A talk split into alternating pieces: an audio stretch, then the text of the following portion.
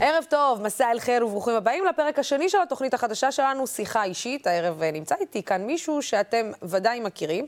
הוא החל את דרכו הפוליטית בשנת 1990 במפלגת העבודה, ואף כיהן כחבר כנסת מטעמה למשך שלושה חודשים בשנות האלפיים, אם אתם לא זוכרים. הוא קונדיטור חובב, השלים לימודי קונדיטוריה של שנתיים, ויש לו תעודות שמעידות על כך. הוא רץ שמונה קילומטרים בכל יום, הבת שלו, בת ה-24, עובדת ביחד איתו. מלבד עיסוקו כיועץ לפוליטיקאים, הוא גם יועץ במאבקים חברתיים, כמו ייצוג הרופאים במשבר המתמחים וייעוץ לארגון המורים, וגם היה בשלב מסוים היועץ של משה קצב, עד שהוא פוצץ את הכל. הוא מעיד על עצמו שכאשר הוא שומע פוליטיקאי, הוא מיד רואה את הספין. הערב איתי בשיחה אישית, היועץ לניהול משברים, רונן צור.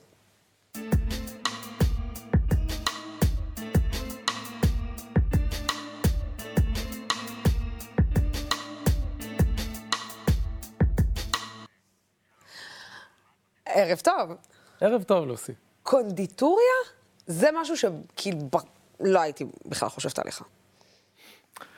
שמעתי את הפתיח, נעלבתי מהחובבן.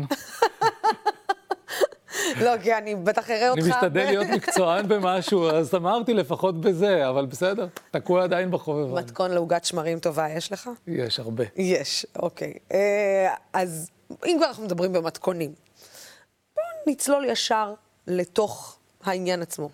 המתכון לפוליטיקאי מצליח הוא? סדר יום. פוליטיקאי, כל פוליטיקאי, נבחר ציבור, איש ציבור שרוצה לעלות אה, ברייטינג הציבורי ובמעמד ובכוח ההשפעה, יש לו משימה אחת, להיות חלק מרכזי מסדר היום בתחום שהוא עוסק בו.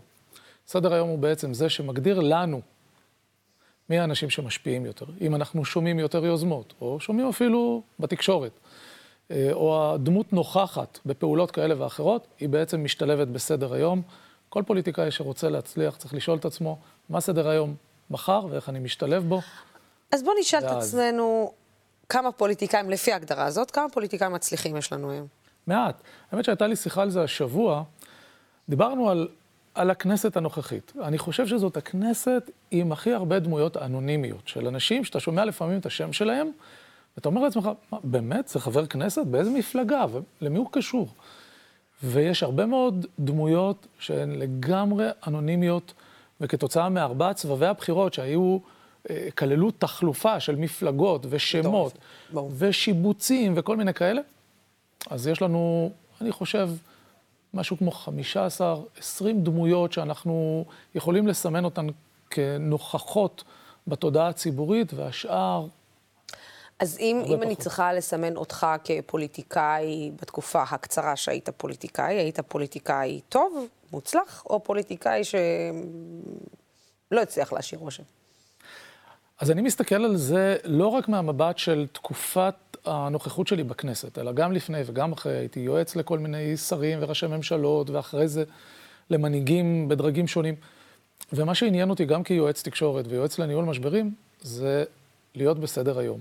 וגם כאשר פרץ משבר לאוויר העולם, ואנשים אה, כנראה שגו ולא פנו אליי, אז אני עשיתי, אה, עשיתי פעולה יזומה לפעמים בתחילת הדרך, כדי להיות חלק מהנושא, גם כי אני מאוד נהנה מזה. זה חלק מ... מהאישיות שהתגבשה כבר בגיל מאוד צעיר, להיות מעורב בענייני אקטואליה ולהתעניין, ומה קורה בעולם ומה קורה במדינה, ולהשפיע על הדברים. אז אתה הופך להיות חיה אקטואלית וחיית סדר יום. וגם כאשר הייתי בכמה החודשים האלה של חבר כנסת, אמ, השתדלתי מאוד להשתלב בסדר היום. אפילו עתרתי לבג"ץ בסוגיית יגאל עמיר והזכות או אי הזכות שלו להיות אה, אבא. אז אה, יש בג"ץ כזה. הנה, אתה פותח, אתה פותח את העניין של יגאל עמיר, וזה ישר מפנה אותי ל, לרבין, וזה ישר מפנה אותי למפלגת העבודה. ותמיד יש את, ה, את העניין הזה שבעצם אומרים שאחרי אה, יצחק רבין, כבר לא נותרה מפלגת העבודה. זאת אומרת, מפלגת העבודה הלכה והידרדרה ושקעה לתוך עצמה. ואם כבר מדברים על ניהול משברים, אז אולי זה המשבר הכי גדול שממנו מפלגת שלטון כבר לא הצליחה להתרומם. השאלה היא למה. זאת למה מפלגת העבודה מצאה את עצמה, לא רק בשנים האחרונות, גם אה, כשם נרדף לבוגדנות. אה, במנהיגים.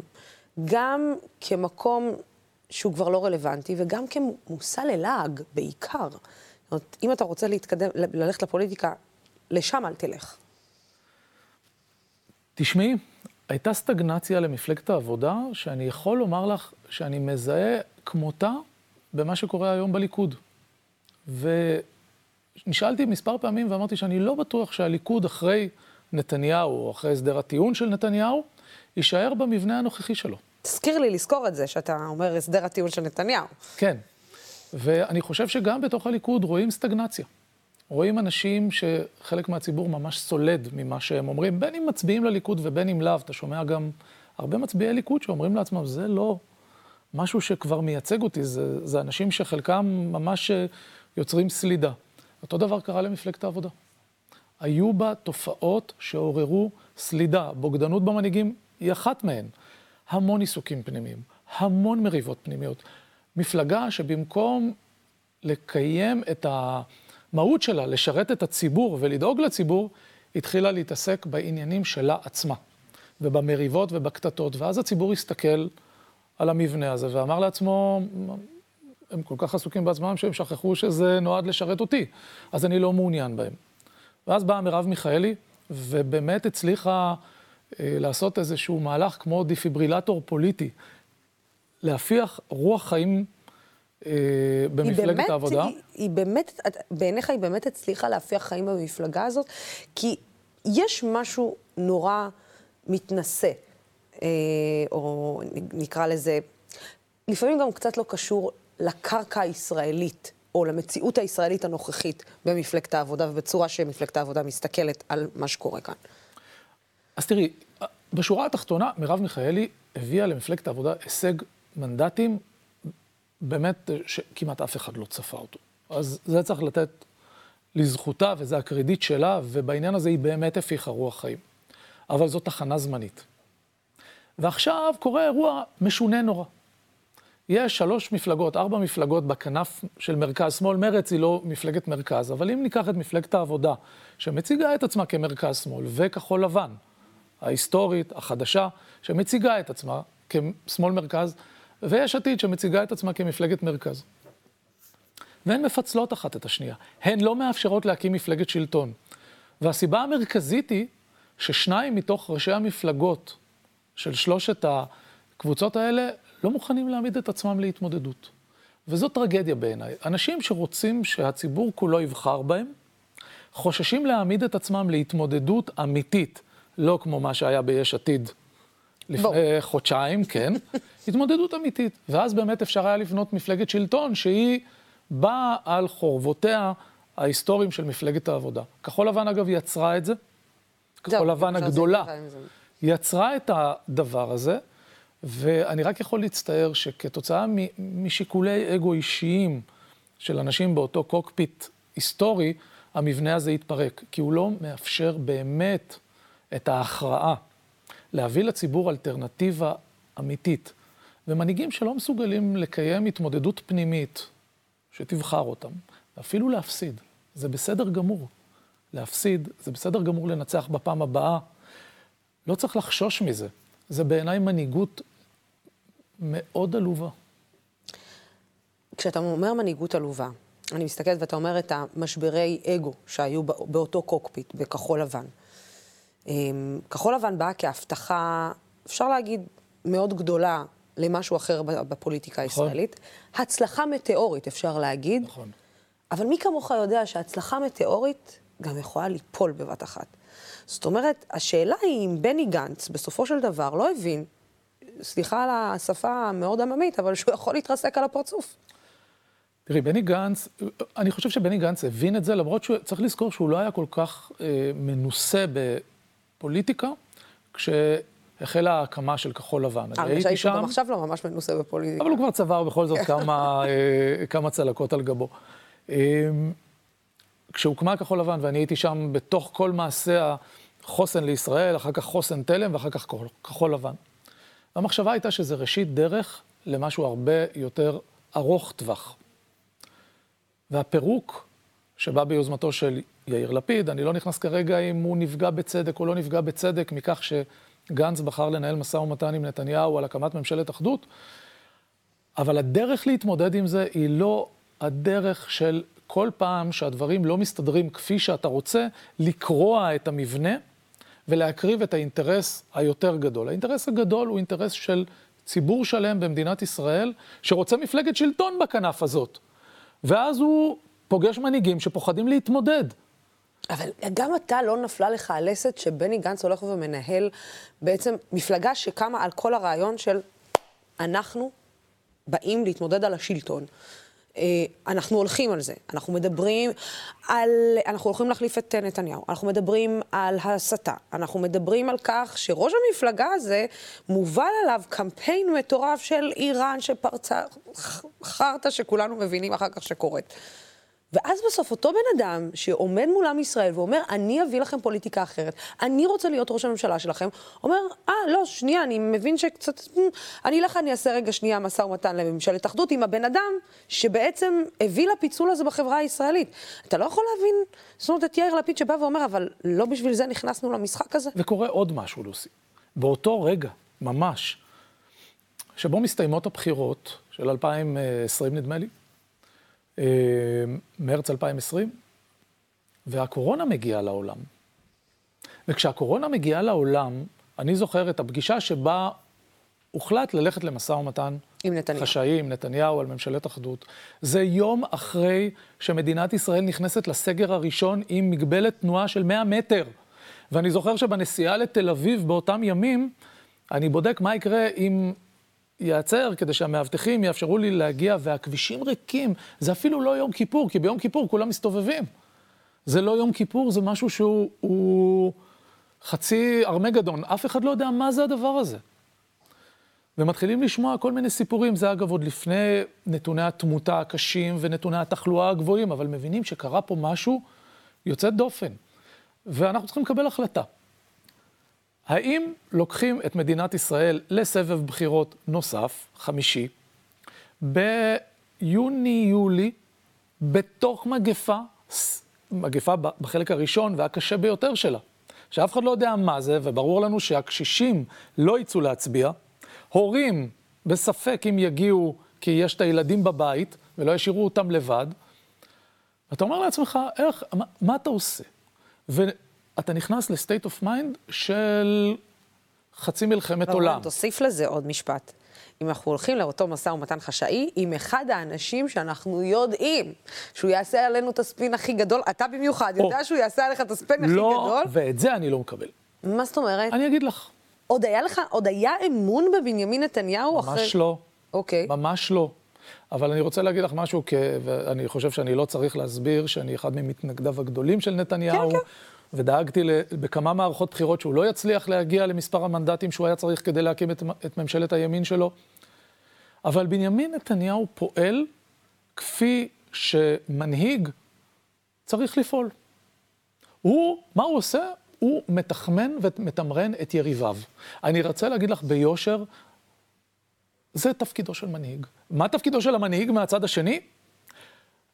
לתחמן ולתמרן את יריבו. אבל הוא לא רק תחמן, אני מסכימה איתך. ונתניהו היה צריך להיות... כאילו קשה לי עם הביטוי הזה, מבין, לתחמן ולתמרן. אני מבין. אבל, אבל אני, אני אגיד לך מה, זה לתחמן ולתמרן את יריביו, אבל מדובר פה במנהיג שאפשר להגיד היום בפה מלא שהוא גם תחמן ו, ו, ותמרן את, את, את, את העם. חד משמעית. ותפקידה של האופוזיציה באותם ימים, של האנשים שמולו, אלה שקוראים תיגר, אלה שמנעו ממנו, לקבל את מספר המנדטים, זה להמשיך ולהיאבק ולהמשיך למנוע ממנו לקבל את מה שהוא רוצה גם בממשלת האחדות. כששאלו אותי על התרגיל שעשה נתניהו לגנץ, אני אמרתי שאני לא מוכן לקבל את הגישה התבוסתנית הזאת. תפקידו של גנץ היה לסכל כל פעולת תמרון כזו של נתניהו. ויותר מזה, לעשות לו תמרונים מהצד השני.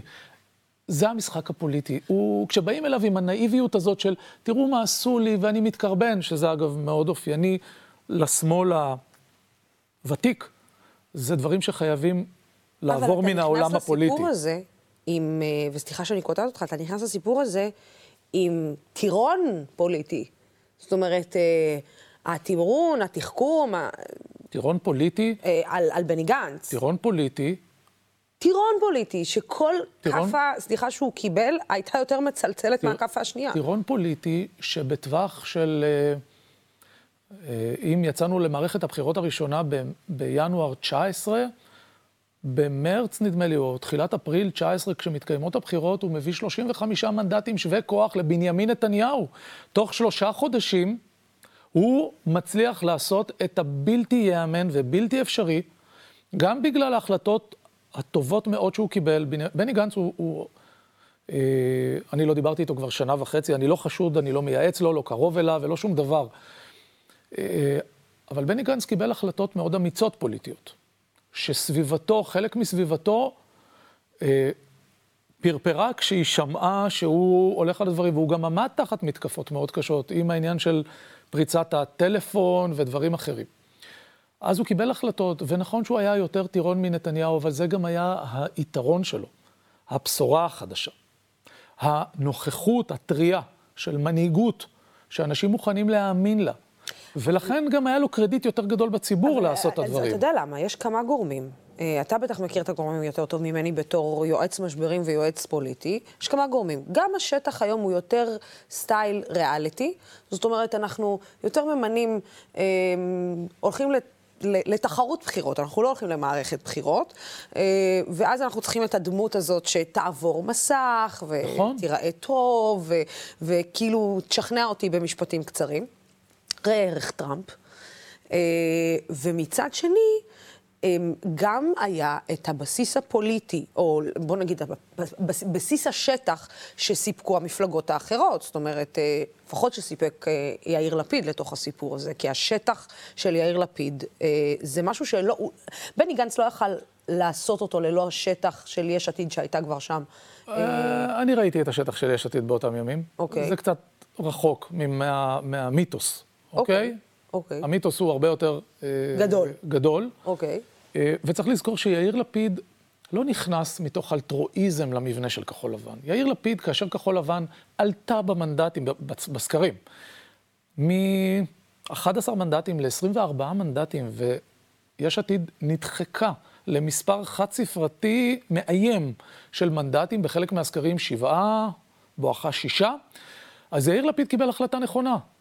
החלטה נכונה, הוא עצר את הדימום הזה לפני, שילם מחיר מסוים, נכנס לתוך המבנה לא מתוך חדווה ולא מתוך שמחה, ותאמיני לי, ראיתי את אנשיו באותם ימים, שמחה לא הייתה שם, אלא כי יש מצבי מצוקה פוליטיים, וזה היה מצב מצוקה. והוא קיבל החלטה, אגב, נכונה מבחינתו, כי יכול להיות שאם היה ממשיך עד הסוף, הוא היה נזרק מהגלגל הפוליטי. אבל ההתלהבות הייתה בעיקר בגלל העלייה העצומה הזאת של גנץ בטווח קצר, הייתה כמו איזה קפיץ שנדרך ושוחרר, וההתחברות, פתאום בוגי, פתאום גבי, יאיר, כולם ביחד. אז אמנם לא היה לי נעים לראות את זה ללא אף נוכחות נשית, ואני יכול לומר לך שזה עלה לא פעם ולא פעמיים בדיוני קוקפיט הרחב, שזה עם צוות היועצים, וזו טעות ש, שאסור לחזור עליה. אסור לחזור עליה, זה היה נורא. זה היה נכון. מר... מראה נורא. חד משמעית. במיוחד בשנת מה להגיד לך. 2020. חד משמעית. וזה הציק מאוד גם לנו כצוות. אה, וזה דברים שאני יכול לומר לך שברבות הימים, המשא ומתן עם אורלי לוי, שהיה... כן. כן. היה בין אני- אני היתר... אוהבת ש- ש- שהשחלת כן. כן. כן. היה בין היתר, יש סיפור נחמד אגב לעניין של אורלי לוי, היה בין היתר כי, כי הבנו שצריך דמות מנהיגותית, אורלי לוי באותם ימים כן נתפסה כדמות מנהיגותית, צריך לזכור שהיו לה כמה רגעי תהילה נכון. באותה תקופה, הייתה מאוד גבוהה גם בהערכה הציבורית, ו, ואני יכול לומר בדיעבד, אם תרצי ממש אנקדוטה, שמי שאחראית לכחול לבן, להקמת כחול לבן, זאת אורלי לוי, כיוון שבאותו ערב שבו אנחנו מזמנים את כל החבורה ב-12 בלילה ל- לגני התערוכה, שלוש שעות לפני זה, אורלי לוי מנהלת משא ומתן עם אה, גנץ ובוגי, ומקבלת החלטה שאנחנו צופים בה בטלוויזיה, לא ברורה. לסיים את המשא ומתן, לפוצץ אותו, ולהודיע לנו דרך מסך הטלוויזיה שבעצם היא לא אופציה לחיבור עתידי, ואז אנחנו בעצם נשארים עם האופציה היחידה של חיבור עם יאיר לפיד. כולם מתכנסים, ובארבע, חמש לפנות בוקר, כחול לבן בעצם מוקמת.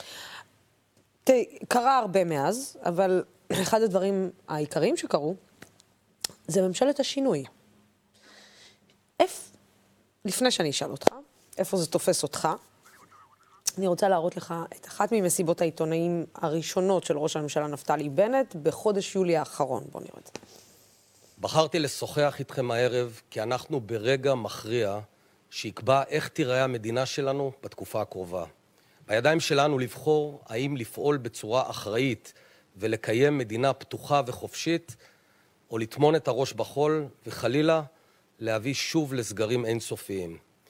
היעד שלנו ברור, לשמור על החיים ועל שגרת החיים, לקיים את הכלכלה בישראל, לפתוח את שנת הלימודים כסדרה ולשמור על בריאות הציבור. זה אפשרי. הכי קל עבורי היה לסגור את המדינה, אבל המצפן שלנו כעת שונה. אנחנו רוצים לקיים מדינה פתוחה ובטוחה.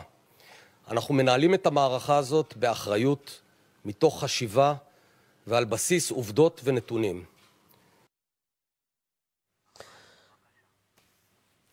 המצפן שלנו כרגע שונה.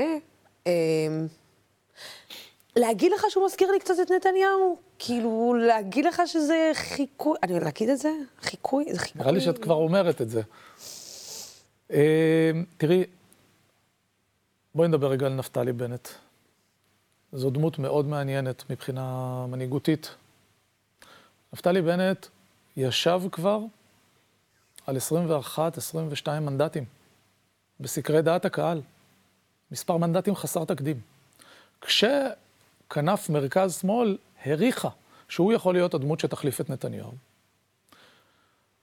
עשה מספר טעויות, וצלל חזרה לאזור השישה, שבעה מנדטים. מה זה צלל? הוא לא עבר את אחת ממערכות נכון, הבחירות. וגם הוא נזרק סולק בשלב... מהמערכת נכון, הפוליטית. וגם נזרק.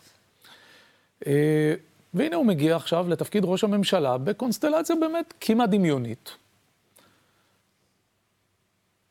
ואני חושב שאם אנחנו שואלים לרגע את הציבור, האם המדינה מתנהלת בצורה סבירה, טובה, רגועה, רוב הציבור, רוב הציבור יגיד שכן. אין, אין דרמות, אין uh, קריסות, אין תחושה של אובדן שליטה. סך הכל, התקלות הן לא כאלה, הן לא תקלות אסטרטגיות, יש תקלות טקטיות, אבל אין תקלות אסטרטגיות, so far. וכאשר בודקים את סקר, סקרי דעת הקהל, כולל מאמש בלילה, אחרי משימת התיווך הבינלאומית, שבספק אפילו אם נתניהו היה יכול אה, אה, להפיק ולהיכנס לתוך המשבצת הזו, הוא מגיע חזרה למספר המנדטים שלו בבחירות, כי הוא בינתיים הגיע לארבעה מנדטים. אוקיי, אז אם הוא כל כך בסדר ומנהל טוב, אז, אז מה, מה הולך כאן? מה לא עובד? הוא, הוא לא בא כראש ממשלה, הוא ראש ועדה קרואה לממשלת ישראל עד שייבחר המנהיג העתיד. מתישהו. מתישהו, כן. כלומר, זה ממש כמו ועדה קרואה במועצה מקומית, שאומרים למישהו, לך תהיה ראש מועצה, ראש לא עיר. נעים. אני חושבת שזה יכול גם במידה מסוימת גם אה, להוריד ביטחון של פוליטיקאי לקרשים. נכון, אלא אם כן הוא אומר לעצמו, זה כנראה תפקידי ההיסטורי, אני לא יודע לעשות יותר מזה. אני חושב שלנפתלי בנט יש התנהלות, התנהלות ניהולית מצוינת, התנהלות פוליטית איומה. הוא מתנהל פוליטית, הוא באמת עושה את כל הטעויות הפוליטיות. תן לי דוגמא. כשאני אומר פוליטיות, זה במובן של להצמיח את עצמו לעמדת המנהיג הלאומי, שגם מקבל מנדטים, כהוקרה או כהערכה של הציבור למנהיגותו הפוליטית. ואנחנו רואים את המודל של נתניהו, שהיה מנהל, אנחנו זוכרים, הרבה תקלות אסטרטגיות, מה שלזכותו, לזכותו. יש לו הרבה זכויות לנתניהו. אבל הרבה תקלות אסטרטגיות בהתנהלות שלו, כולל בקורונה. ומצד שני, מספרי מנדטים שלא, לא רק שהם לא זזים, הם כל הזמן עולים. עולים. כי נתניהו קם בבוקר והוא מנהל פוליטי, ואחר כך מנהל תפעול של המדינה. נפתלי בנט קם בבוקר, הוא מנהל תפעול של המדינה, ואם יישאר זמן בקצה היום, אני אבדוק מה קורה בפוליטיקה. תן לי דוגמה. זה נורא פשוט. אפילו פלטפורמה פוליטית אין לו. כלומר, הוא, הוא, הוא, הוא ראש ממשלה ללא מפלגה באמת. ימינה היא לא מפלגה באמת. זאת מפלגה שהיא מתפרקת תוך uh, שניות. הוא לא מתאמץ לדבר לקהלים, לצרף קהלים. הוא לא מלהק סביבו אנשים נוספים. הוא אפילו לא אומר, חבר'ה, אני הולך להיבחר. הוא לא מקים איזושהי מסגרת, תמיכה. ויותר מזה, גם בנוכחות שלו. תראי, לעגו לנתניהו הרבה מאוד על כך שהוא היה עושה פסטיבלים תקשורתיים. ואני מדמיין מה קורה לנת... לנתניהו בימים אלה, כשהוא מקבל טלפון מפוטין ומזלנסקי כל יום, ואני מניח שהם לא מדברים שם על מתכונים ל... ברור שלא, לעוגת שמרים. לעוגת שמרים עם אה, גבינה. עם חלבה ו... כן. והיינו רואים את נתניהו במשחק הפוליטי המדויק, כי כך באמת צריך לנהוג, וזה לא משנה אם לוסי או רונן ילעגו לו. יגידו שהוא משתמש בעניין הזה כדי להאדיר את המעמד הפוליטי שלו, ויגחיכו את זה, אבל הציבור אוהב את זה, והציבור מעריך את זה, והציבור מצביע לזה במנדטים, כי כך באמת צריך להתנהג. ואם אני תלמידה טובה כרגע ומקשיבה לכל מה שאתה אומר, אה, ואני מקשיבה בקשב רב, אה, מי שבעצם הפוליטיק... אני אנסח את זה אחרת. יכול להיות שהוא פרגן יותר מדי לפוליטיקאית שלצידו? לאיילת? לאיילת שקד? אה, את יודעת, יש על זה דעות סותרות, כי למשל אתמול ראיתי כותרת שהוא דווקא לא גיבה אותה עם תקלת נתב"ג. אה, אז אני חושב שיש ביניהם מערכת יחסים כזו של עליות ומורדות. אני לא חושב שהוא השאיר לה את הבמה. אני חושב שמישהו אחר כן השפיע עליו. יש משפט שאני לא שוכח של יאיר לפיד, שאמר, זאת תהיה ממשלה שלא ירגישו אותה. אז אני קורא תיגר על המנהיגות הכאילו אה, צנועה הזו. היא לא צנועה, היא מנהיגות כושלת. ממשלה צריך להרגיש אותה, ומנהיגים צריך להרגיש אותם. וכאשר לא מרגישים אותם, אז יאיר לפיד ימשיך להיות על 16-17 מנדטים, נפתלי בנט על 6-7 מנדטים, ונתניהו על 35 מנדטים, כי הוא מנהיג שמרגישים אותו, ויש לו ממשלה שמרגישים אותה. זאת אומרת, ה-happy, happy, joy, joy של המפלגה, כן. של הממשלה הזאת, של אנחנו... נורא ואיום. יוניקורן, מסתדרים, איזה יופי, כולנו עובדים ביחד. תהיו מנהיגים קיבינימט. תהיו מנהיגים, מנהיגים צריך להרגיש אותם, הם צריכים לדבר לציבור. אתה עושה תיווך בינלאומי? אין בעיה, אל תסגיר את פרטי הפרטים, אבל תגיד, חשוב לנו, כי יש גם את הזווית היהודית, יש גם את הזווית הישראלית, ויש את העולם כולו שמסתכל על uh, נפתלי בנט. אגב, נתוני החיפוש על נפתלי בנט בעולם עלו בצורה דרמטית, שזה הישג מנהיגותי יוצא דופן למישהו שהוא חצי שנה ראש ממשלה נכון. בישראל, בלי מפלגה, כן? ובלי שהוא נבחר uh, כמפלגת שלטון. אז בעולם מרגישים אותך ובישראל לא מרגישים אותך, ואני שואל את עצמי, מה יש לך, בן אדם? נבחרת להיות מנהיג? תהיה מנהיג. יסלחו לו? אתה חושב שהימין יסלח לו על המהלך הזה? או שהוא איבד אותם כבר לתמיד? שאלה מצוינת, מצוינת, כי היא הולכת ל, להגדרת מהו הימין. מה זה ימין? ימין זה בלוק של אנשים שאומרים להם, חבר'ה, החלטנו להצביע לזה, אז אתם באים כולכם, כן? זה לא ככה. יש גוונים בימין, ויש גוונים בימין שאני חושב שנפתלי בנט כן יכול להביא אותם. נפתלי בנט כבר לא יהיה מנהיג של ימין עמוק. הימין האידיאולוגי, המתנחלי ונוער הגבעות למיניהם, הוא כבר לא יהיה המנהיג שלהם. אבל נפתלי בנט עוד לא חצה את הרוביקון הנפשי אצלו. להיות מנהיג של אה, מרכז המפה הפוליטית, שהיא כוללת גוונים של ימין רך וגוונים של שמאל רך. ואני חושב שעצם המחשבה הזו אצל נפתלי בנט עוד עדיין מעוררת בו צמרמורת בואכה חלחלה, והוא עוד לא... עוד לא השלים עם זה. אני בספק אם הוא ישלים עם זה, כי הוא רואה את עצמו כמנהיג ימין, ויכול להיות שהוא יגיד לעצמו, אוקיי, אם זה לא ימין, אז לא בכלל, אני לא רוצה לעשות שקר בנפשי, והוא ימשיך לדרכו. אז מי? אז איילת שקד היא מנהיגת הימין העמוק, או שזה... שאלה טובה. מנהיג, מנהיג הימין העמוק החדש, אני חושב שהוא יצמח בקרוב. או איתמר בן גביר בכלל, שימשיך לעלות על הגל שהוא נמצא עליו. זה, זה ימין קיצוני. כשאני מתכוון לימין עמוק, אני לא מדבר על ימין קיצוני. ימין קיצוני הוא ימין רדיקלי שעוסק בפרובוקציות, והוא ימין מאוד מאוד אגרסיבי סלש אלים. ימין עמוק אלה אנשים שהאידיאולוגיה הימנית אצלם היא נטועה, שורשיה חזקים מאוד, הם לא אנשים אגרסיביים, הם לא אנשים אלימים, אבל הם אנשים מאוד דעתניים, שתפיסת הימין אצלם, ותפיסת ארץ ישראל, והיעדר נכונות לפשרות כאלה ואחרות, היא שורש אמיתי. היא שורש אמיתי, הם לא מבטאים אותו באלימות, אבל הם כן מבטאים אותו כדעה לגיטימית. ואני חושב שמנהיגות הימין הזה היא חסרה היום. בעבר, אגב, בנט ושקד מילאו היו, את החלל בדיוק, הזה. מילאו את החלל הזה. נתניהו כל פעם גנב להם, כי לפני בחירות הוא היה אומר, חבר'ה, אני אדאג להם, אבל תבואו איתי. והוא נתפס כן, כן כמנהיג ימין עמוק, ונתניהו לאט לאט מתפייד. בנט כבר לא שם. שקד היא תחת מיקרוסקופ חשדני מאוד בימין העמוק הזה, חלקו סולד ממנה, חלקו לא יודע איך לאכול את זה, ואין אין כרגע מנהיג כזה. סמוטריץ' הוא ברדיקלי, בן גביר הוא ברדיקלי, יש ואקום מאוד מעניין.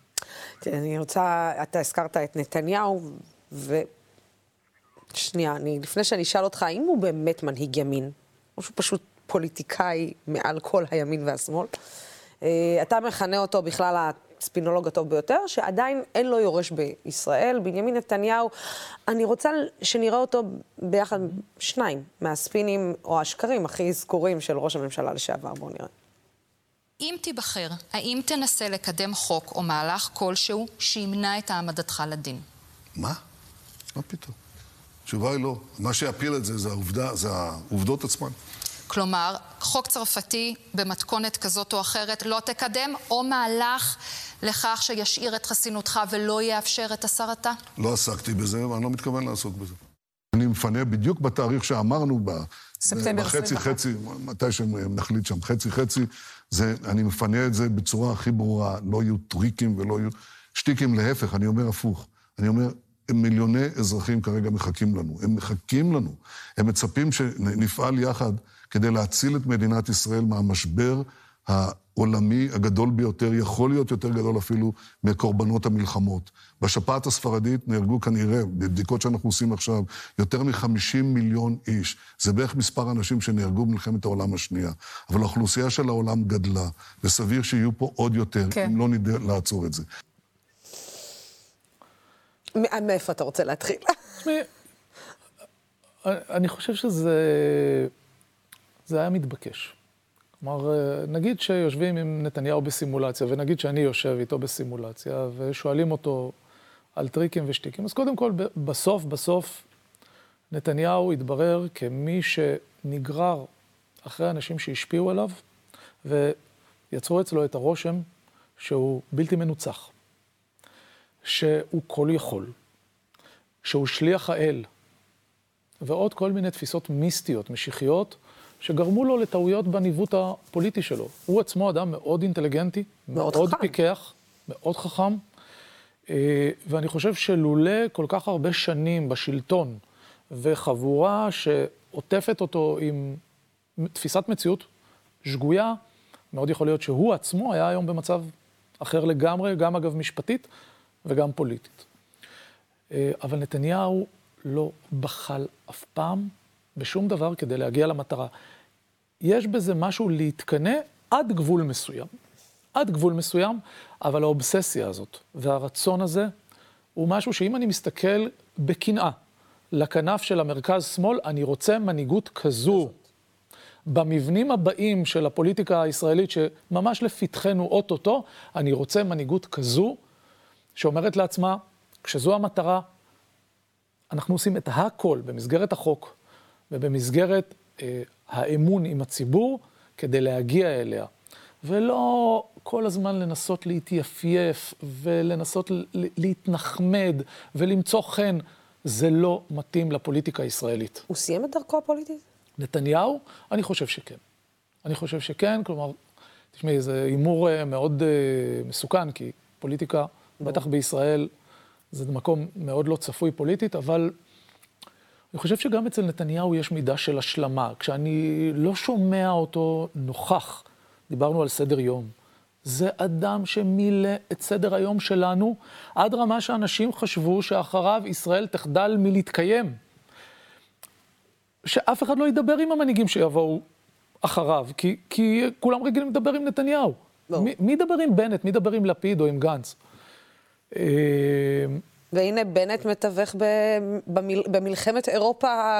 ממש. הכי לא צפויה שהייתה יכולה לעשות. שבספק עם נתניהו, שבגלל שהוא חשוד ביחסים טובים עם פוטין, יכול היה להיות מתווך אובייקטיבי בעיני האוקראינים, אז אני בספק אם נתניהו היה יכול לתפוס את מקומו הזה.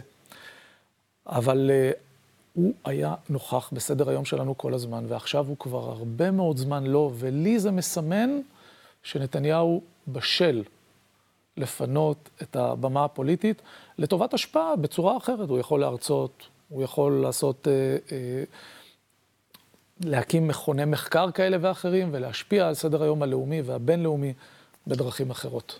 אז בעצם, אם אתה אומר שהוא יכול להרצות, להשפיע, להקים מכוני מחקר, אתה חושב שהוא הולך לעסקת טיעון? אני חושב שנתניהו הולך לעסקת טיעון, כן. כן. זה לא ילך לבית משפט. זאת אומרת, זה בבית משפט, אבל זה לא ילך בעצם עד הסוף. אני חושב שנתניהו לא מוכן לקחת את הסיכון אה, שבית המשפט יגזור את דינו למאסר. עוד מעט תתחיל העדות של הדס קליין, יד ימינו של ארנון מילצ'ן. רק בגילוי נאות, אני הצגתי את שניהם בזמן אה, החקירות. ואני חושב שזאת תהיה עדות שנתניהו לא מעוניין שתישמע בציבור. ולכן אם הייתי צריך לסמן את נקודת הזמן שבה נתניהו הכי קרוב לעסקת טיעון, זה מעכשיו ועד העדות של הדס קליין. אני חייבת לשאול אותך שאלה, בתור יועץ פוליטי, אתה מוצא את עצמך הרי בהרבה מאוד כובעים, שגם לייעץ לאנשים ששונים לחלוטין מתפיסת עולמך. אה, אפילו לפעמים, אני מניחה שאתה גם מתנגד לתפיסת עולמם בכל צורה שהיא. איך עושים את זה? אומרת, יש את הרגע הזה שאתה יושב מול לקוח ואתה אומר לו, ואתה חוזר הביתה ואתה אומר, אותו אני לא, אני לא יכול.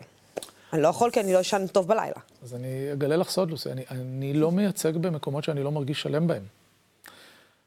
אז קבעתי לעצמי מדדים מסוימים, אישיים, כי אין לנו, ל, ליועצי התקשורת אין קוד אתי מחייב, זאת, זאת לא גילדה כמו עורכי הדין, גם בגלל שהמקצוע הוא צעיר וגם בגלל שהשפעתו הלכה וגברה רק ב...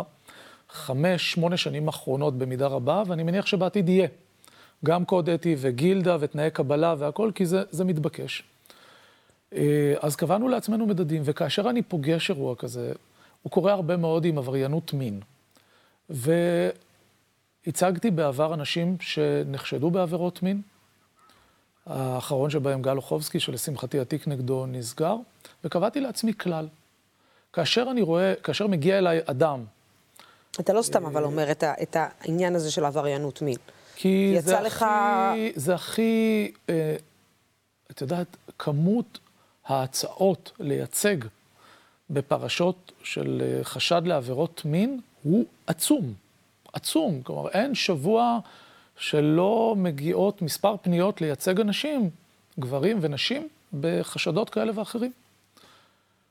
ואני קבעתי לעצמי כלל, במקומות שבהם אני לא מרגיש שאו שנגרם עוול, או שזה כתוצאה של קמפיין מכוון כנגד אדם מסוים, או שיש טשטוש ניכר, משמעותי מאוד, ושם אני רואה את חלק מהשליחות שלי, שלי האישית, כ- כיועץ, שבכל זאת צבר קצת ניסיון, לא. זה לעמוד לצידם של אנשים שנמצאים במצוקה סביב אה, אשמה שיש ספק גדול לגבי אשמתם בה. אני רואה את זה כשליחות, אני סופג על זה. לא פעם ולא פעמיים גם אש מצד אנשים שעצם החשד מהווה עבורם הרשעה. ובעיניי הבעיה היא לא אצלי, בעיניי הבעיה היא אצלם. כיוון שמי שלא מכבד את המוסדות הדמוקרטיים, וזו דמוקרטיה אה, כרצונם, יש חשד, זו אשמה, גזר דין, הוקעה מהחברה. לא. יש חשד, צריך לברר אותו. במוסדות המשפטיים, אחר כך צריך לפסוק דין ואחר כך צריך לגזור דין. זה לא תפקידו של אף עיתונאי, וזה גם לא תפקידו של אף יועץ תקשורת. אה, ובהרבה מאוד מהמקרים האלה שטיפלתי, התברר לי אחר כך שתחושת הבטן הייתה, הייתה טובה. במובן הזה שהרגשתי שמשהו לא בסדר. גם במקרה של קצב? במקרה של קצב, כשאני מגיע למשה קצב, אני לא, לא, לא הכרתי את האיש. הפרשה הייתה ביולי 2016, ואני נקרא אליו לראשונה בדצמבר, כלומר חצי שנה אחרי. בחצי שנה שאחרי, התקשורת עוסקת בקצב יום-יום, ובעצם אשמתו כבר רוככה בציבור. הוא היה נשיא מוכה, נשיא בזוי, ואני מקבל טלפון. אגב, אני בטוח שיש לי חבר שהוא, יש לי חבר שעושה חיקויים, ואני בטוח שזה חבר ש, שמצלצל ועושה לי חיקוי, וגם ככה אני מתחיל את השיחה, כן? זה לא אירוע נעים כל כך, כזה דחקות, עד שאני מבין שבאמת נשיא המדינה בטלפון. הוא אגב לא מצלצל דרך מזכירה או מישהו, הוא מצלצל אישית. כשאני מגיע אליו, אז אני עם אותה דעה שיש לכולנו כאשר אנחנו סופגים. ברור.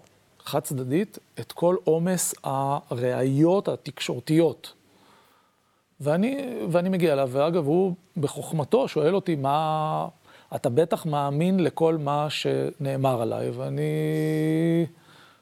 בכל זאת, יושבים בארבע עיניים, ואני אומר לו, תראה, לא נתת לי שום דבר שיצייד אותי בחשיבה אחרת, אז כן, זה מה שאני חושב. תראה לי משהו אחר. אני...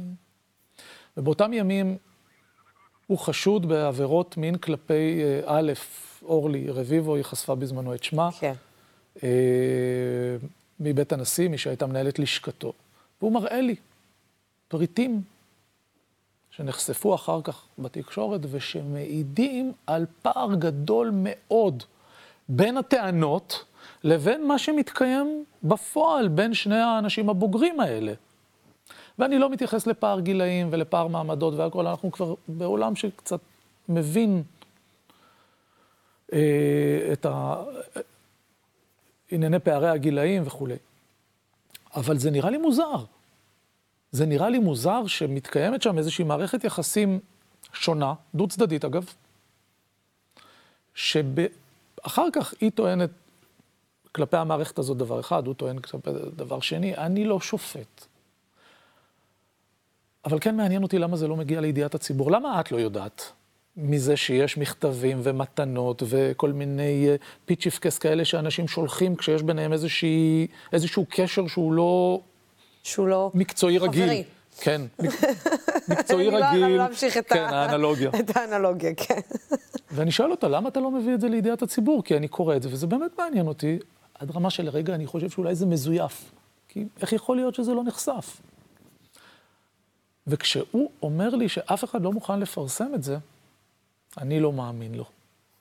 ואני אומר לו, אני לא עובד איתו באותו שלב, ולא כלום. ואני אומר לו, תגיד, זה נראה לך רציני שאף אחד, התשובה הזאת? הוא אומר לי, תנסה. ואני מנסה, והוא צודק, אף אחד לא מוכן לפרסם את זה, גם כשאני מביא את זה. אף אחד לא מוכן לפרסם את זה. למה? כי, כי מה? ה... זה, אני, אני אשאל את זה, זה שד עדתי, זה, זה, זה כל הסיפור שכבר התקבע בתודעה הציבורית, זה אה, הדמות עצמה, זה, זה מה? אני הולך ל, למספר עיתונאים, אני הולך בפגישה הראשונה לעיתונאי מאוד מוערך, נחסוך את השמות, ואני שם את הניילונית על השולחן עם החומרים האלה, ואני שואל את אותו עיתונאי, מה אני אראה לך על פרשת קצב שישנה את דעתך? ובדרך כלל אני עושה סימולציה, מה הוא יענה לי ומה אני אענה לו ומה זה, והוא אומר לי כלום. אומר לו, מה זאת אומרת כלום? כלום, כלום לא ישנה את דעתי. ואם אני אשמיע לך קלטת של אותה אורלי מספרת שהיא הג...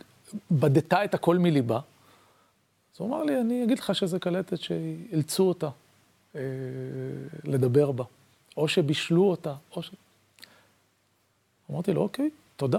אז פגישתנו הסתיימה, אין לי מה להציג לך אפילו. הוא אומר לי, לא, לא משנה, נו, תראה לי מה, מה הבאת. אמרתי לו, לא, אין לי. הלכתי לעיתונאי אחר, והוא אמר לי, רונן, אף אחד מאיתנו לא ייקח על עצמו לחטוף עכשיו אש מטורפת על כך שהוא מעז לתת איזשהו גיבוי לקצב אחרי השחיטה הזאת שהוא עבר. זה היה הרגע שהחלטתי. זה היה הרגע שהתקשרתי אליו ואמרתי לו, עכשיו אני מייצג אותך. זה כסף נורא קטן, באמת, זה כסף קטן ממש. זה לא עניין של כסף, זה שולי השוליים של תגמול אה, בעולמות שאנחנו עובדים בהם, זה, זה באמת בטל בשישים. זה האתגר, וגם איזושהי תחושה באמת עמוקה של חלק מהתפקיד שלי הוא...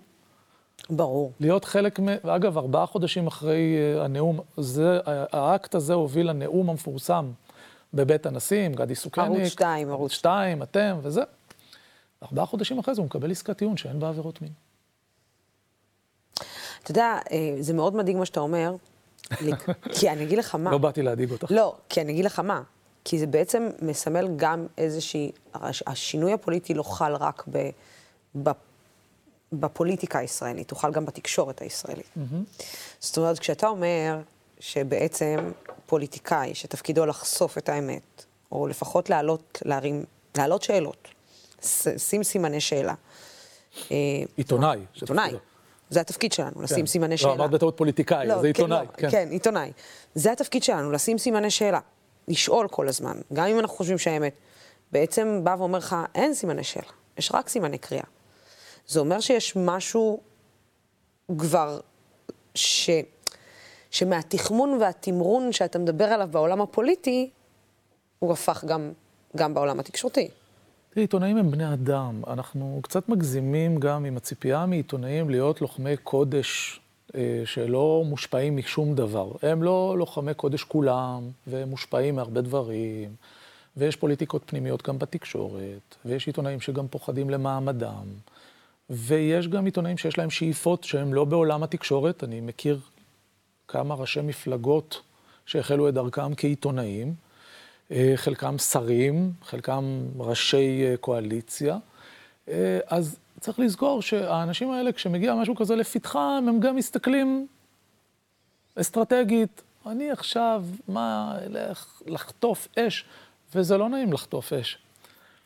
לוסי, כשאני לוקח את קצב וזה מתפרסם, אני מגיע לארוחת שישי בבית, ואבא שלי אומר לי, מה, עושים הכל בשביל כסף?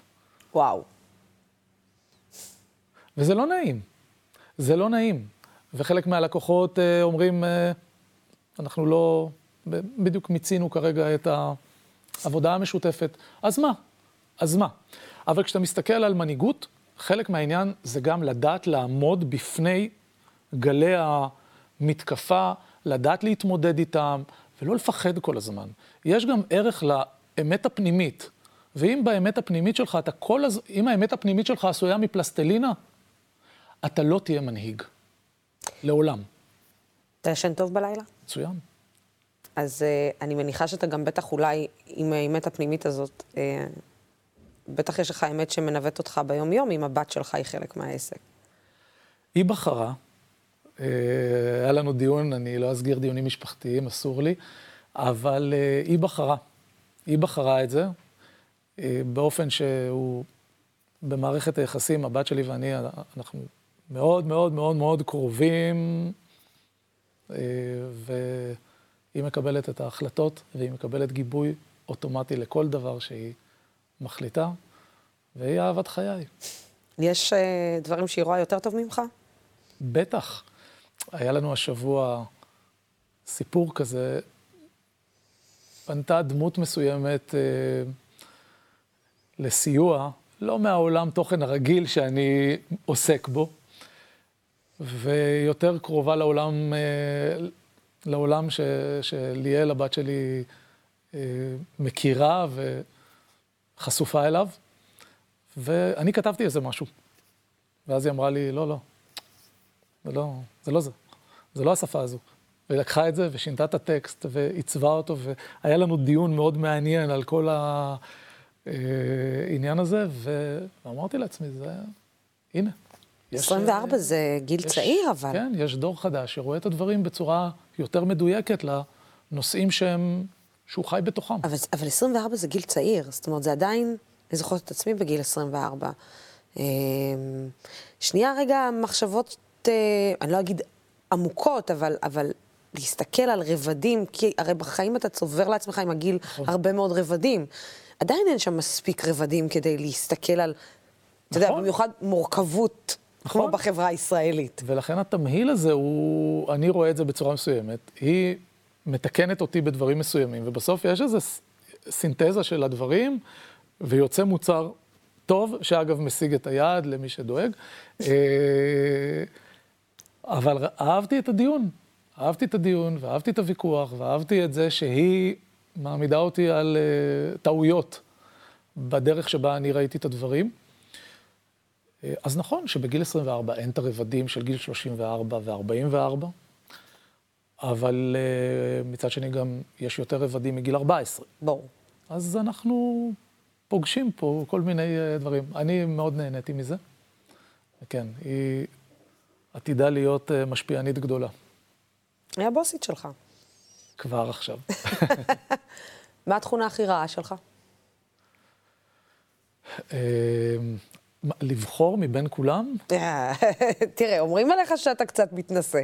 כן. זה מה שאומרים. כן, אומרים קצת אוקיי. אה, טיפה. שמעתי דברים גרועים יותר. לא שמעת סי- דברים יותר אני גרועים? סוגר על העניין של המתנשא.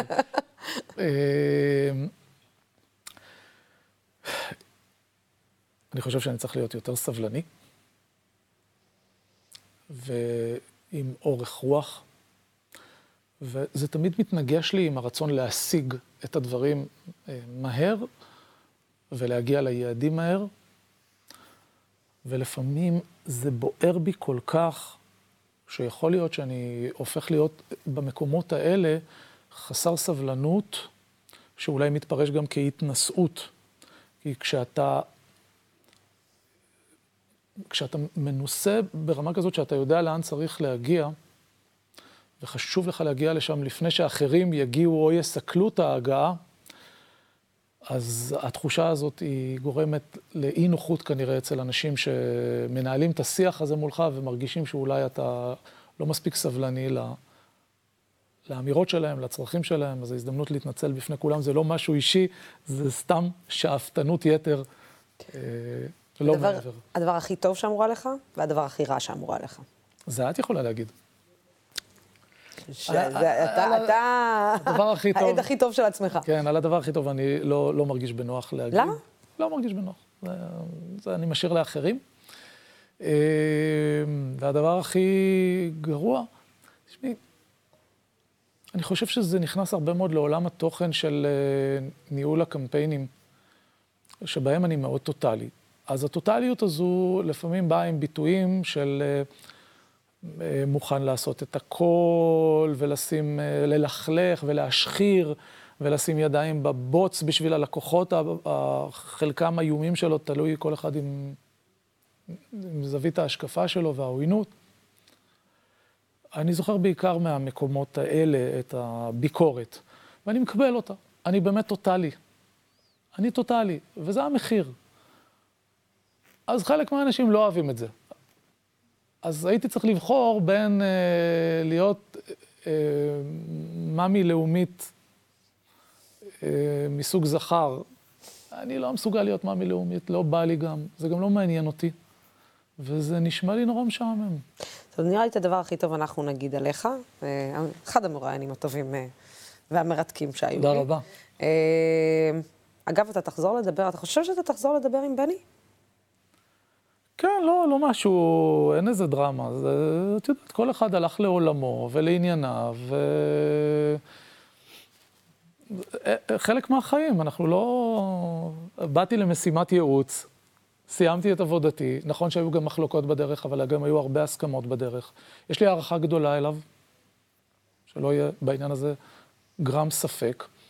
אה, ואם הוא היה נכנס עכשיו לכאן, אז היינו מברכים אחד את השני לשלום וצוחקים. אתה היית מברך אותו, הוא היה מברך אותך? כן, אני חושב כן? שכן. כן? אני חושב שכן. אלא אם כן את יודעת משהו אחר, אני לא... לא יודעת. דאגת אותי עכשיו. לא, לא נראה לי ש... לא נראה לי ש... רונן צור, היה לי לעונג, תודה רבה לך. תודה רבה. הגענו לסיום התוכנית, 55 דקות אנחנו כבר פה איתכם. מדי שבוע אנחנו uh, נהיה פה בשיחה אישית עם uh, דמויות שונות ומגוונות בחברה הישראלית, בכל יום שני בשעה 6 בערב. תמשיכו לעקוב אחרינו בדמוקרטי ויערוץ בשיתוף הציבור, אנחנו נתראה מחר, בינתיים, סלמת.